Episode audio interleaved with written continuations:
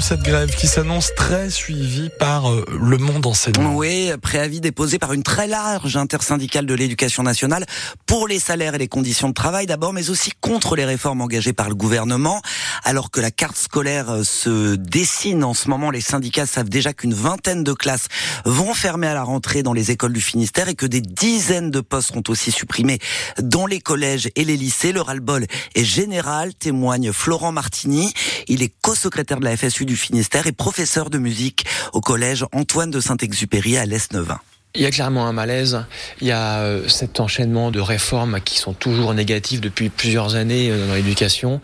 La réforme du lycée pro, on se bat euh, contre cette réforme depuis maintenant un an. La réforme du collège, là, ce choc des savoirs de l'ancien ministre Gabriel Attal, qui est plutôt un choc du tri social, hein, qui a clairement pour but de trier ce qu'on appelle les mauvais et les bons élèves, si cela existe, et de réserver le, le collège et le lycée général aux bons élèves. Il y a aussi la baisse constante des moyens, là ce qui s'annonce pour la rentrée euh, prochaine, notamment dans le Finistère, euh, ça va être encore une, une saignée. C'est encore une saignée. La baisse des moyens suit une baisse démographique qu'on ne peut pas nier, qui est réelle. Mais euh, pourquoi toujours lier les moyens à la baisse démographique?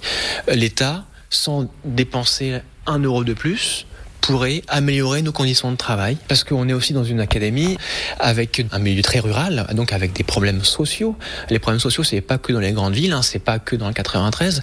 Nous avons aussi des problèmes sociaux très lourds et l'école a besoin de moyens pour justement niveler ces problèmes sociaux, pour amener une classe d'âge à un certain diplôme. Alors vous, vous travaillez au collège de l'Est-Neuvin. Quelles difficultés euh, rencontrez-vous au, au, quotidien? Et justement, on a des, des grandes disparités de niveau dans nos classes, liées évidemment aux origines sociales des élèves, et euh, avec des effectifs par classe très importants. Là, on se prépare à avoir des effectifs à près de 30 élèves en 6e et en 5e l'année prochaine. évidemment, gérer ces grandes hétérogénéités sociales et du coup de niveau scolaire devient très difficile. Vous vous attendez à une forte mobilisation aujourd'hui? Il y a tous les personnels, il y a tous les syndicats. On espère du monde et on a besoin de ce monde pour montrer au ministère que cette vision de l'éducation et plus largement de la société n'est pas la nôtre. Florent Martini, professeur de musique à l'Est 9 micro de Nicolas Olivier. Les personnels et enseignants de l'éducation nationale manifesteront notamment à Brest et Quimper à 11h, place de la Liberté à Brest et, place de la Résistance à Quimper. Merci Delphine, il est 7h22. Si vous êtes témoin de, blocage ce matin, vous allez euh, ne pas hésiter à, à, nous appeler bien sûr au 02 98 53 65 deux fois. La question qu'on vous pose ce matin, on parle de Facebook, Facebook qui célèbre ses 20 ans.